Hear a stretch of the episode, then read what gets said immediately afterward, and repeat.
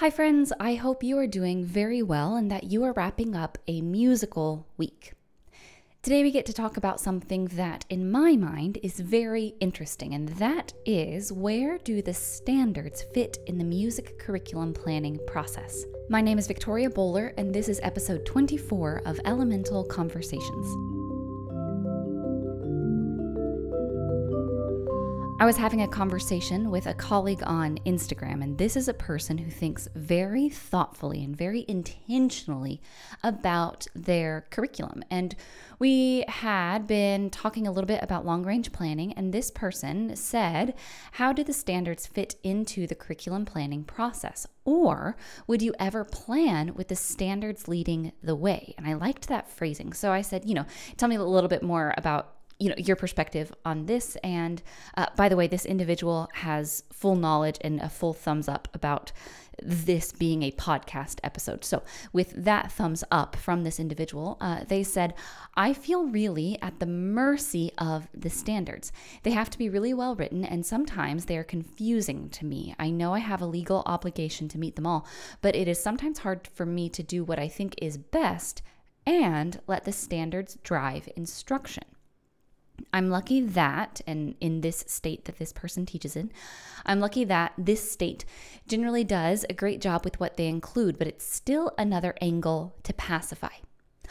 Okay, another angle to pacify. I think that is such a a great way, such an intuitive way to phrase it.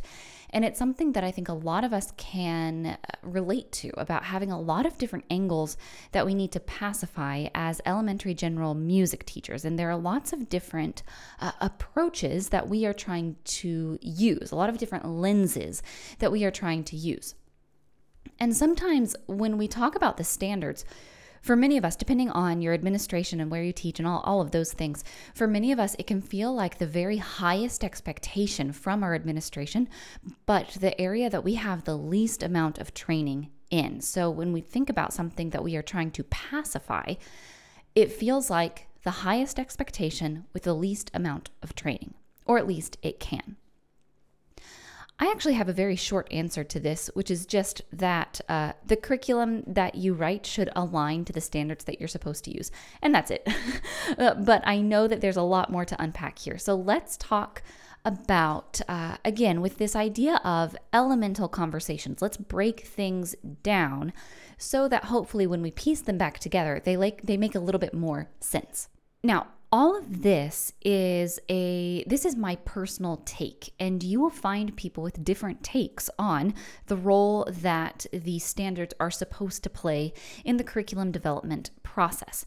So I want to make room for just the acknowledgement that this is an area where there are many different perspectives. This is my specific perspective, but if you were to talk to someone who has been on the team of developing the core standards, the, the National Core Arts Standards or the state standards or the other standards that we'll talk about today. If you were to talk to one of those people, they might have a different perspective. So, this is just a, a, statement here at the front so that we're all on the same page. This is a personal take. So, with that said, let's jump in. So, we'll talk about what we actually mean when we just say music standards, because we could mean a lot of different things just with that one short phrase. We're also going to talk about a quick history of the music standards. And I say quick, but this could take a long time because it is very interesting to me. We will also talk about um, a very common. Uh, not criticism of the standards, but a, a, common area of confusion, which is just that um, in the words of so many of us, they don't tell me what to do. They don't tell me anything. and then we'll talk about where the standards can fit in the curriculum planning process and some quick tips for adding more standards based teaching to your plans. I'm not normally a quick tips person, but this I think serves our purpose here very well. So that's a lot to unpack, and this could be the subject of many more podcast episodes. But just so we have a place to start, let's look at what we mean when we talk about this little phrase, the standards, right? we have national core arts standards and we'll talk about those more in a moment kind of uh, place them in in time in, in a, a, bit more of a historical context so anyway we have national standards and we also have state standards and then depending on um, the specific uh, framework that you're using you might have international standards as well Let's talk about state standards first. In general, I find that these are the easiest to align with from a curriculum standpoint. And the reason is people at the state level can really zoom in to the people who are actually in their music classrooms. And they can say, you know, when I listen to the people in my state, what are they interested in? What are their values? And how can we work together on this smaller state level to come up with some standards that really serve our students well? And so, to the point that we'll talk about in a moment, which is a common um, uh, struggle with with the national standards of people believing that they just don't tell us anything, right? Normally, state standards are they have a lot of alignment with the National Core Arts Standards, but they have a little bit more clarity in terms of perhaps like some notational literacy components or uh, song repertoire or instruments that students are supposed to use, things like that. Now, with that, we have many different states in the United States. And so when we talk about state standards and what we need to do for state standards, we could have a very different set of, of parameters and benchmarks and goals depending on where you teach in the United States. So that's one thing to think about. What when we say uh, music standards, sometimes we're thinking about very specific state standards. Or we might be backing up and looking at a more broad view of the national standards. And with our national standards, the National Core Arts Standards, we have those for the entire United States. But guess what? When you log on to Instagram, and you see teachers sharing ideas, you're going to see teachers from other countries sharing their ideas. And chances are their music activities are going to align with their national standards. And that's something else to point out. We have our standards here in the United States, but there are many nations, right? there are many nations in the globe, in the world, that also have their own music standards. And then, if you are perhaps, let's say that you are in a US school outside the US, you might need to align with your AERO standards for an international, with an international lens. So I want to use this framing of just saying how broad that little statement can be music standards. And with all of this, I want to make the point that the standards are not etched in stone. These are not like the 10 commandments and it was like a full stop at the end. This is what we have. Uh, this is a set of values. The standards are a set of values, and those values can look very different depending on what organization is using them and developing them and planning for their implementation. So I don't want us to have this black and white view of the standards. I want to set them in context and just make make sure that we're uh, addressing that when we say, eh, or when our principal says that they need to be, that our lesson plans need to be aligned with the standards. That is not as narrow of, of a statement as perhaps it might feel to us. So that is taking the standards and kind of placing them in context in terms of the breadth, the, the variation of that little term, music standards. Now let's place them into a different context, and that is a historical context. You know, these standards did not fall from the sky, and these are not, again, these are not carved in stone. And when we think about our current National Core Arts standards, we have not always had standards.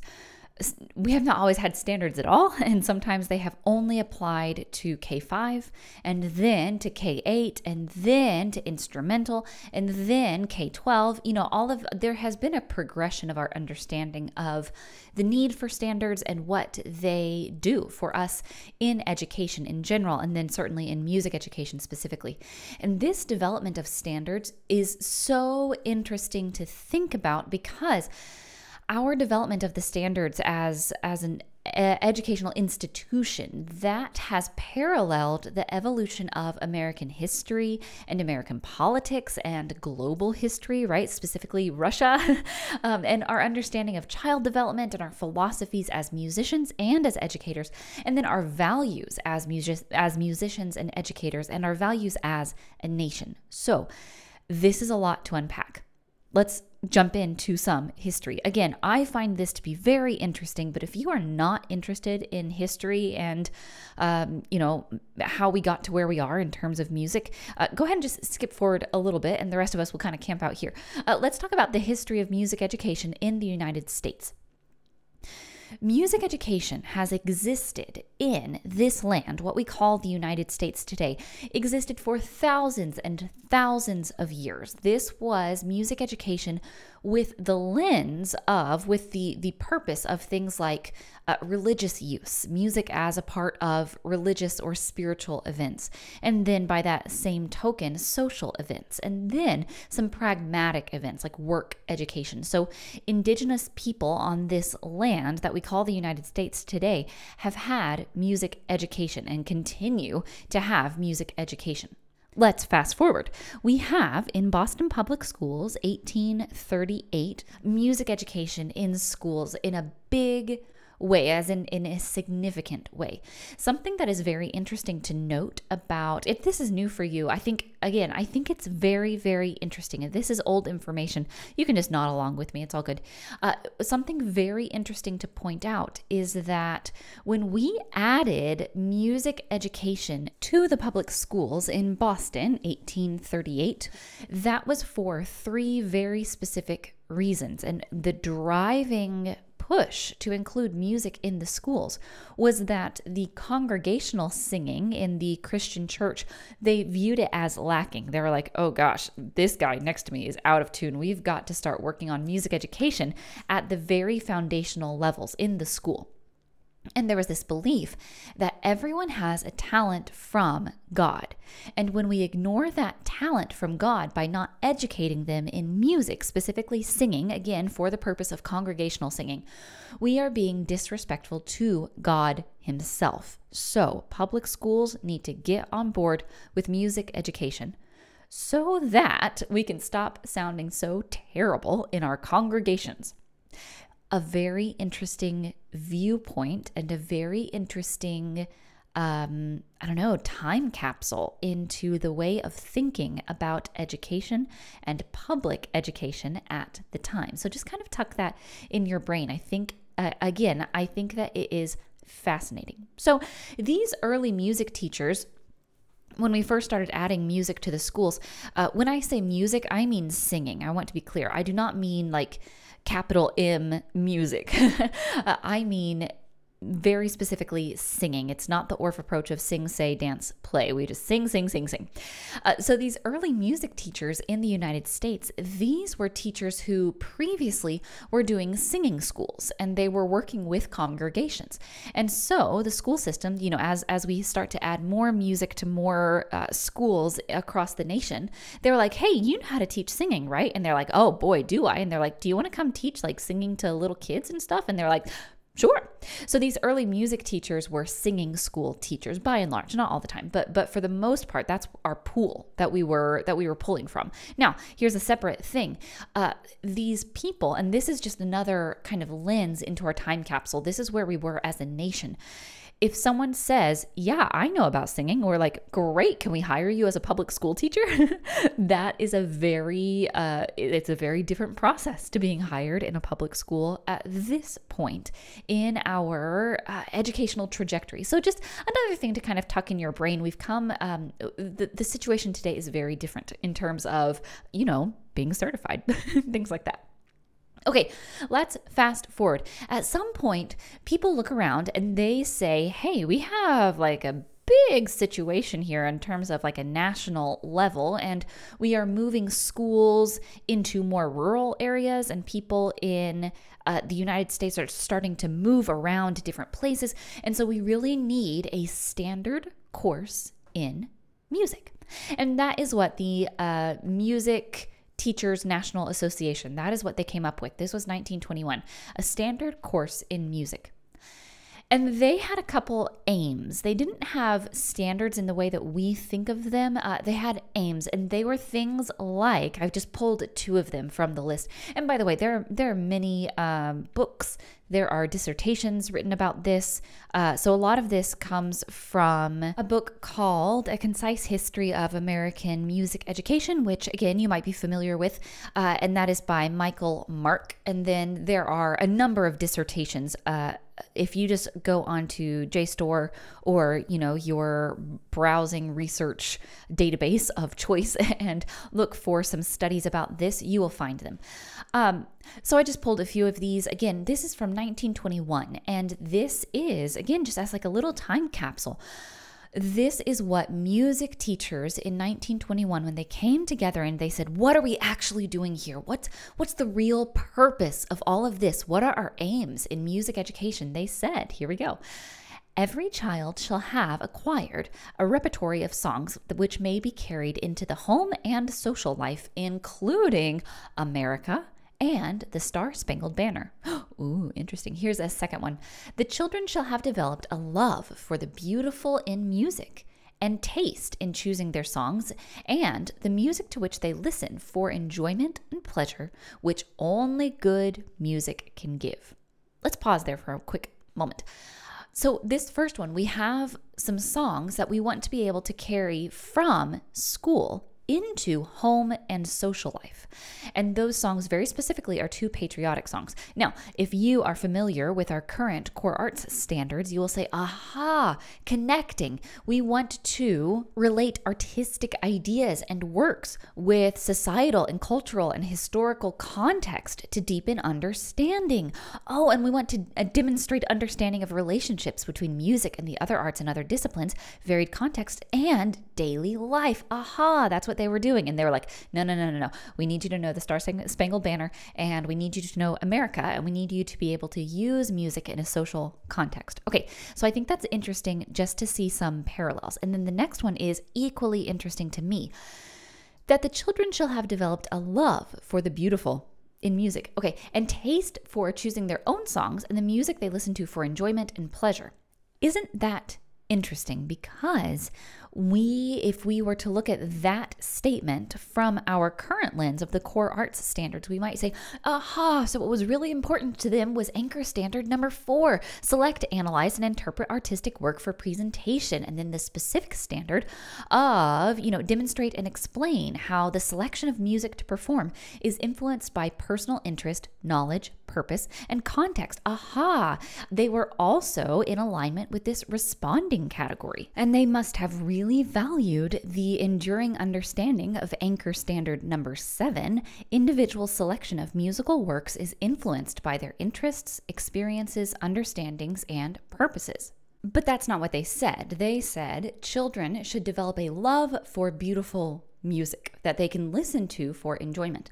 Okay, so that is very interesting. Just uh, and and we won't stop and camp out on every single standard that we talk about for the rest of this podcast episode, but I do want to just point out that our our uh, the way we view our values the way we write down our values as a music education community that has certainly changed but you can see these artistic processes even here at the very beginning in 1921 so, that said, let's move on. so, we have uh, children acquiring songs like America and the Star Spangled Banner. We have children developing a love for beautiful music. And then we keep kind of trucking along through time. In 1936 and then in 1938, they revised these slightly. Uh, we developed, we as in music education community, developed a, a course of study for music. So that is uh, a very slight update to what we had before a standard course in music education. And some of these musical objectives were to help each individual child to use his singing voice well. And again, these are some quotes that I've pulled uh, to help each individual child to respond to musical rhythm with free and appropriate movements of his body. Ooh, interesting. So let's notice that now we're allowed to move in music. Aha, okay, let's keep going. Next, to bring the children into contact with a large amount of music. Ooh, so that in learning to sing beautiful songs and listening, aha, listening attentively to compositions heard, they will gradually come to hear more precisely and analytically and will, through their singing and listening, learn to understand the details of music better and therefore will appreciate it more keenly. Whoa, what an action packed sentence. So you can see how we are kind of broadening. Uh, we're broadening our view of what music education is. And now we are very specifically uh, thinking about listening, we are mentioning movement, we are listening or we are mentioning analysis, uh, things like that. And again, you can hear some some elements of our current standards. And then if you want to back up to the 1994 standards you have this large amount of good music and we can talk about the word good in there all the time. Uh, we want to bring children into contact with a large amount of music and learn beautiful songs, like very different kinds of songs, you know, uh, singing alone with others, a varied repertoire of songs. Interesting. Let's jump forward 1976, and then again in 1986, we had the School Music Program Descriptions and Standards from MENC. Now, this one was a big deal. This was a big, big deal. As a nation, we were paying very close attention to what other countries were doing, specifically in things like math and science and how that applied to the space race. There's lots of stuff to unpack here. This is uh, this is a whole course of study on its own. Um, and then, as a music community, just zooming into the music community specifically, we have had the uh, Yale Symposium, we have had the Tanglewood Symposium at this point, and it is hard to um, you know, obviously I wasn't there, but my understanding of these events is that it's very hard to overstate their impact on music education. So now we have, in 1976, we have these three umbrellas. We have performing, organizing, and describing. And then we have a revision in 1986 that adds a few things to that performing slash reading, creating, listening and describing, and then valuing. So, this really paves the way for what so many of us are used to as perhaps.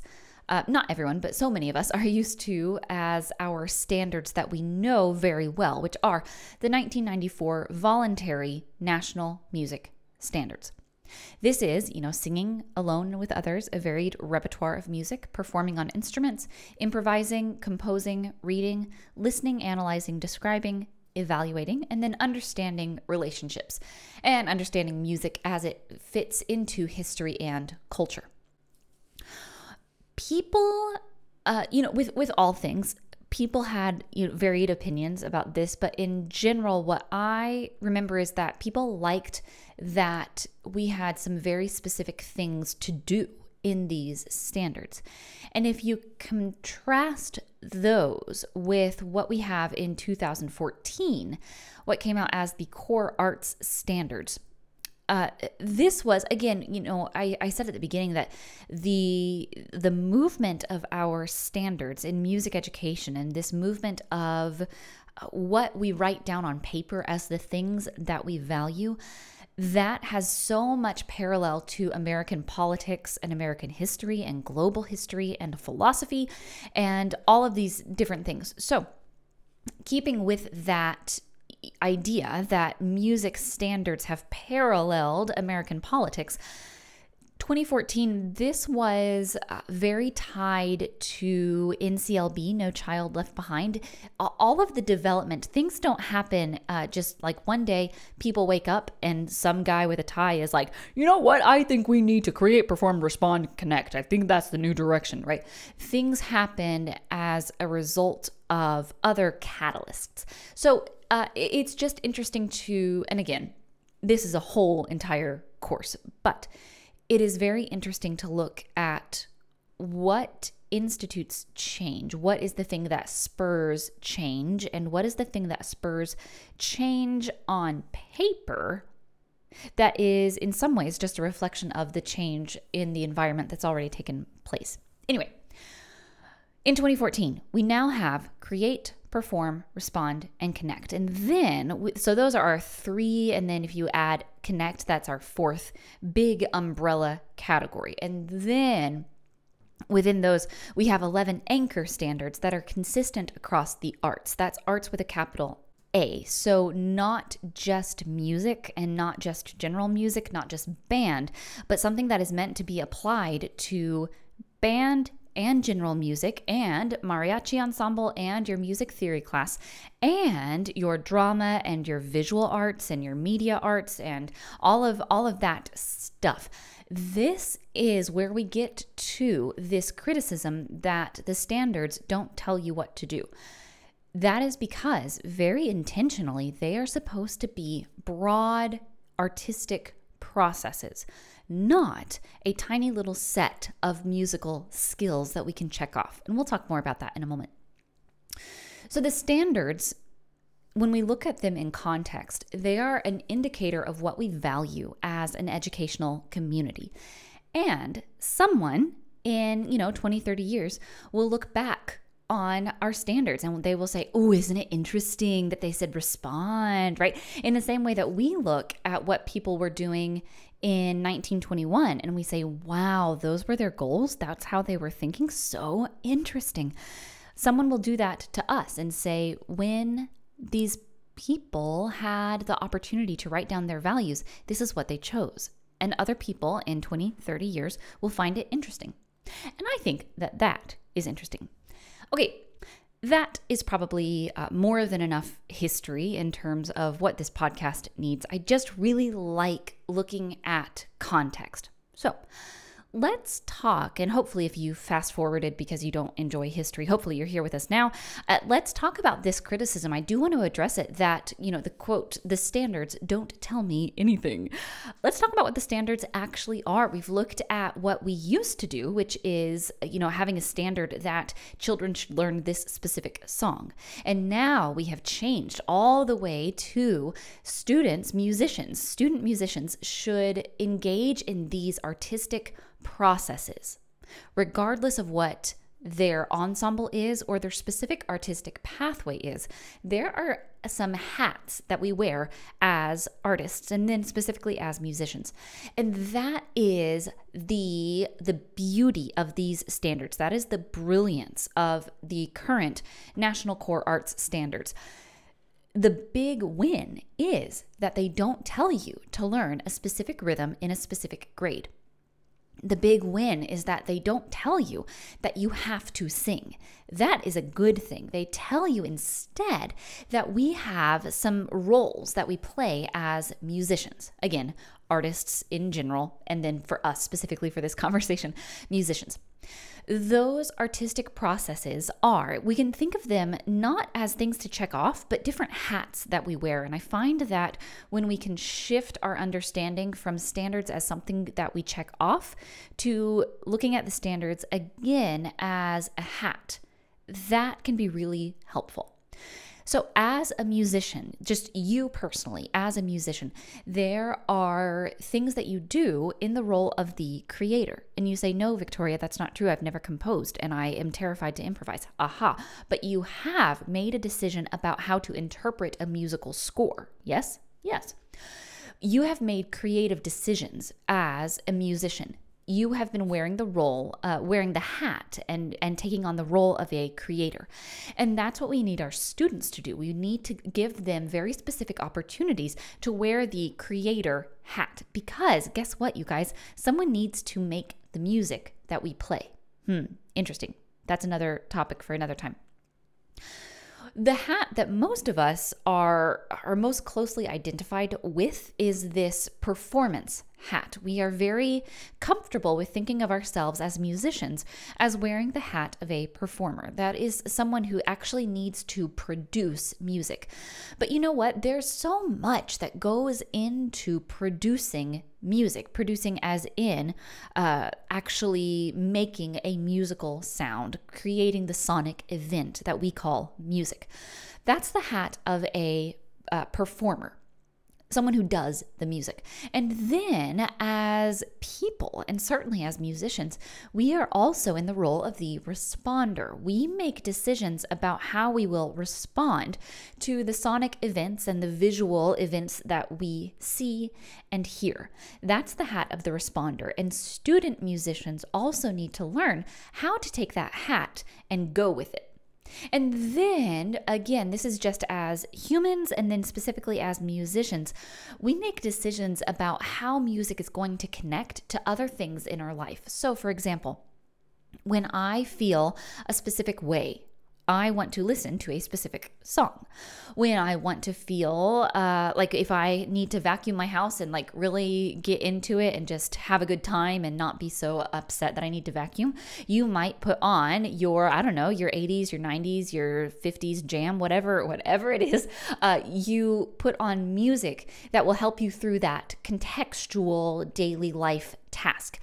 So all of these all of these processes are already, and we talked about this in the 1921 skills or in the 1921 aims that they were talking about. All of these uh, processes have always been here as musicians the whole time. It's just now we're taking away that you need to sing a So and Mi song in first grade. And instead, we are saying you need to be a competent, a literate. We are focused on literacy, not necessarily notational literacy, but literacy. uh, we are focused on literacy in these standards. You need to be competent wearing the hat of the creator and the performer and the responder and the connector because that is a very natural set of hats that musicians use anyway. So, that is what we have in our standards from a, a national core arts standards standpoint. If you are the person who says, Hey, I really want to know what I'm supposed to do and when, I would say that's not uh, the direction that the standards are moving us towards. But the the people who put this together were very very thoughtful. These are very uh, intuitive, these are very practical, and these are very artistic thinkers. Uh, this team who put together our standards. And they have very kindly given us a set of knowledge, skills, and dispositions. So if you are someone who is like, yeah, but they don't tell me anything, you might be interested in just doing a Google search for National Core Arts Standards knowledge, skills, and dispositions because this document or this page has some links to very specific skills. If, if we want to look at our curriculum as a skill based curriculum, there are some things that we can expect from, you know, a, a second grader versus a fifth grader versus an eighth grader. And so looking at uh, again, this set of knowledge and skills that can be very, very helpful if you feel kind of lost as to how exactly to implement the standards, or not exactly how to implement them, but just an example of what it even looks like to have a curriculum aligned to the standards. So let's jump back to this question of where standards fit in the curriculum planning process. Everything that we have talked about so far has absolutely been framed by my personal opinion about a lot of different things. And this next uh, little section of our conversation is still within the realm of a personal opinion. So I, I just need to issue a personal opinion alert.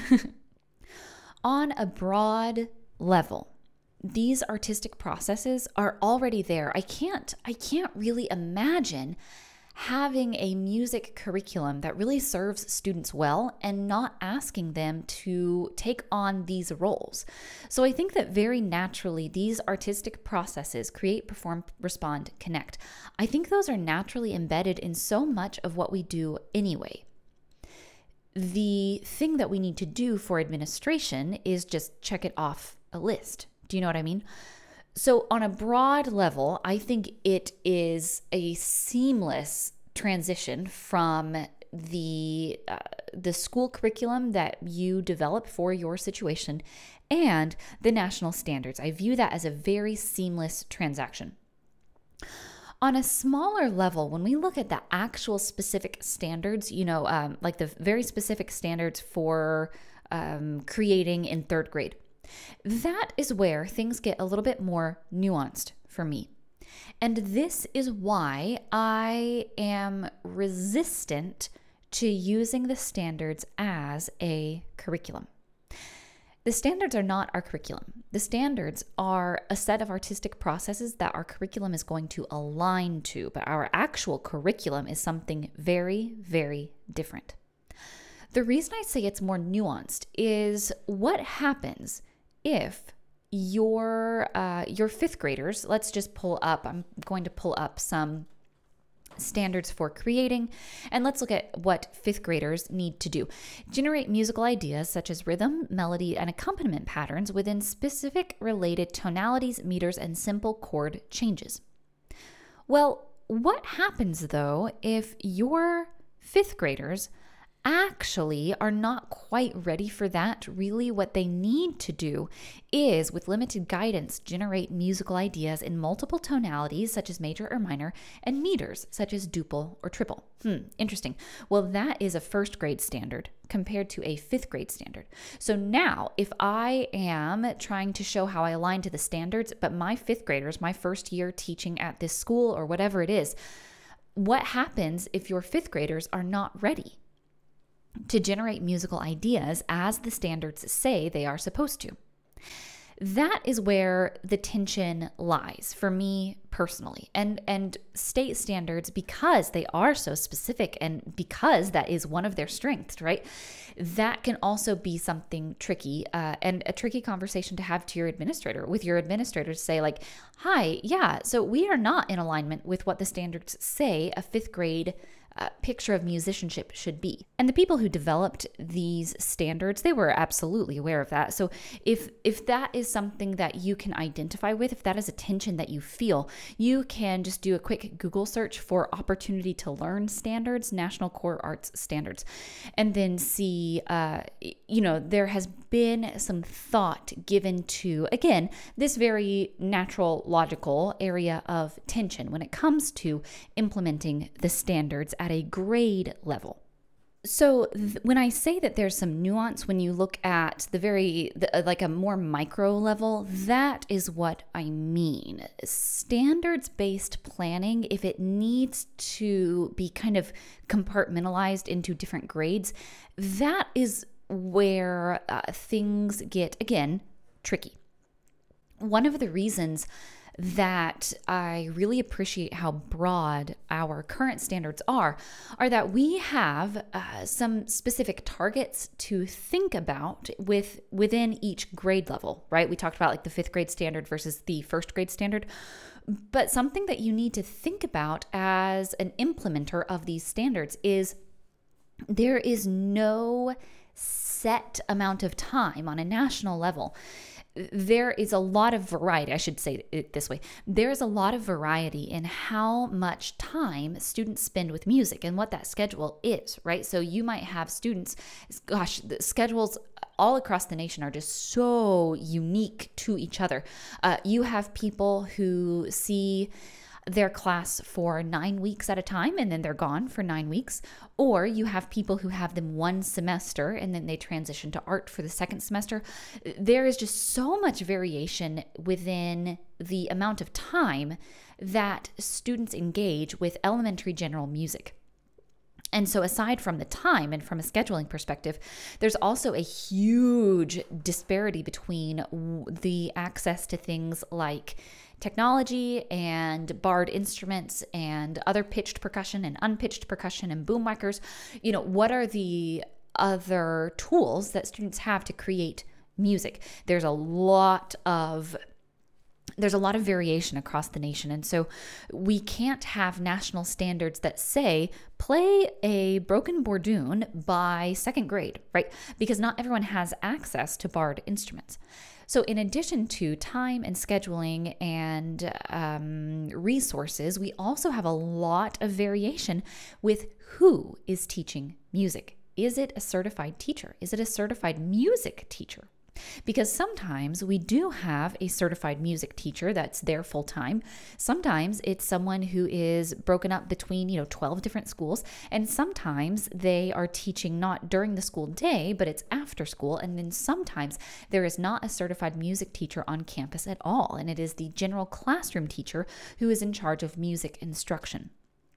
And so that is why if we were to get very rigid with the standards, we could have as a as a nation, we could have a really tough time. And again, that is why thinking about standards as processes, processes that lead to literacy, that is a much more practical way of viewing alignment with the standards rather than we need to sing this song by this grade and perform this kind of uh, I don't know, rhythmic motif in this grade, that type of thing. That is a conversation for you to have with yourself as you create your curriculum.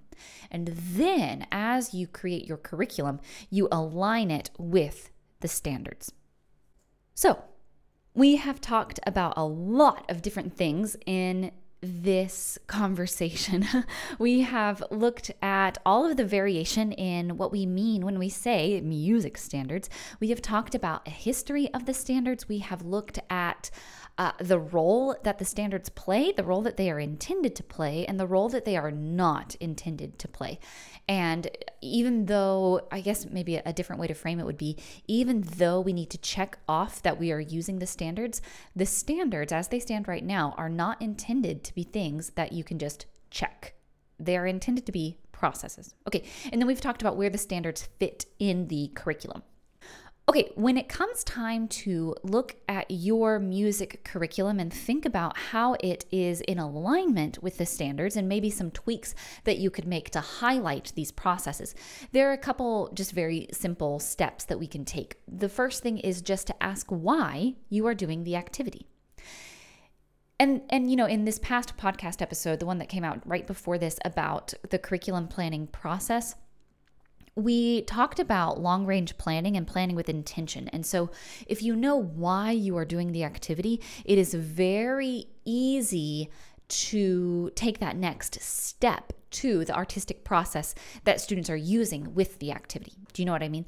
And then the other thing that I just want to reiterate is even if you do not think of yourself as someone who plans your own curriculum, you are still making curricular decisions, even if you are using Quaver um, even if you are using, I don't know, your spotlight on music textbooks, you are still needing to make some decisions about what students will actually do inside the classroom. So, whether you are creating your curriculum or kind of piecing things together, same thing for our purposes here for this particular conversation. So, we will ask why we are doing that activity in the first place. And then we can think about uh, as students do the activity, in order for them to do it very well, what are the things that they need to think about? What needs to be going on inside their second grade musician head? That is a way to think about the process that they are taking. What is the pathway of musicianship that they are taking? You might find that you have several different artistic processes that happen just in one 7 minute 7 minute segment. And that's great.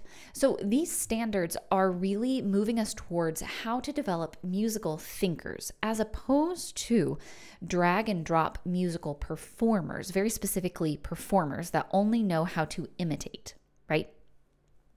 And again, that is the beauty of looking at standards as artistic processes rather than a checklist of things to imitate. Another thing that I have found to be very helpful is over the summer, I read a book about project based learning, and in there, they had the suggestion to rewrite your standards as I can statements. And for me, this has been one of the things that I have struggled with when I try to break down and understand the national standards. I look at this gigantic PDF of all of the grade levels, you know, through eighth grade for general music, and everything is broken down and it is so wordy and there are all these numbers. And even though I don't want to be this type of person, I look at this big chart with this teeny tiny text right? And I'm like, nope, this doesn't make sense. I am out. Doesn't make sense, does not compute. I'm out. I'm not using it, right? And that is where the state standards become so much more attractive in terms of do this at this point, do this at this point, do this at this point. You know what I mean? So, something that I found to be very helpful was taking these and turning them into I can statements. And these are not I can statements in the sense that I would use for like a learning objective because, again, this is an artistic process. So, these are not as actionable as I would prefer for a, a teaching objective. But uh, I wanted to frame these in a way, even though I was thinking about how students would would describe it. um, I was using that way of thinking to describe them for myself, right? Uh, so things like if we just want to do the creating artistic process, you might come up with some I can statements that are I can come up with musical ideas. I can organize my musical ideas so that I can work on them. I can work on my musical ideas over time. And then, you know, I can share my musical ideas. When we think about it in I can statements, instead of these just like gigantic uh, pages with tiny blocks of text everywhere with different colors and symbols and signs and stuff like that, that was a very easy tweak that did not take me very long. You just kind of zoom through on your chart from the left side, you know, preschool, all the way to the right side, eighth grade, and you say, okay, what's the actual thing that we're doing here? What's the actual common thread that connects that connects all of these um, specific grade level standards within the big umbrella category of creating or, you know, performing, responding, connecting. So, when it's time to align a curriculum to the standards, you might find some tweaks that you can make to highlight the naturally occurring processes that artists engage in all the time as we music. And those roles are wearing the hat of the creator, the performer, the responder, and the connector.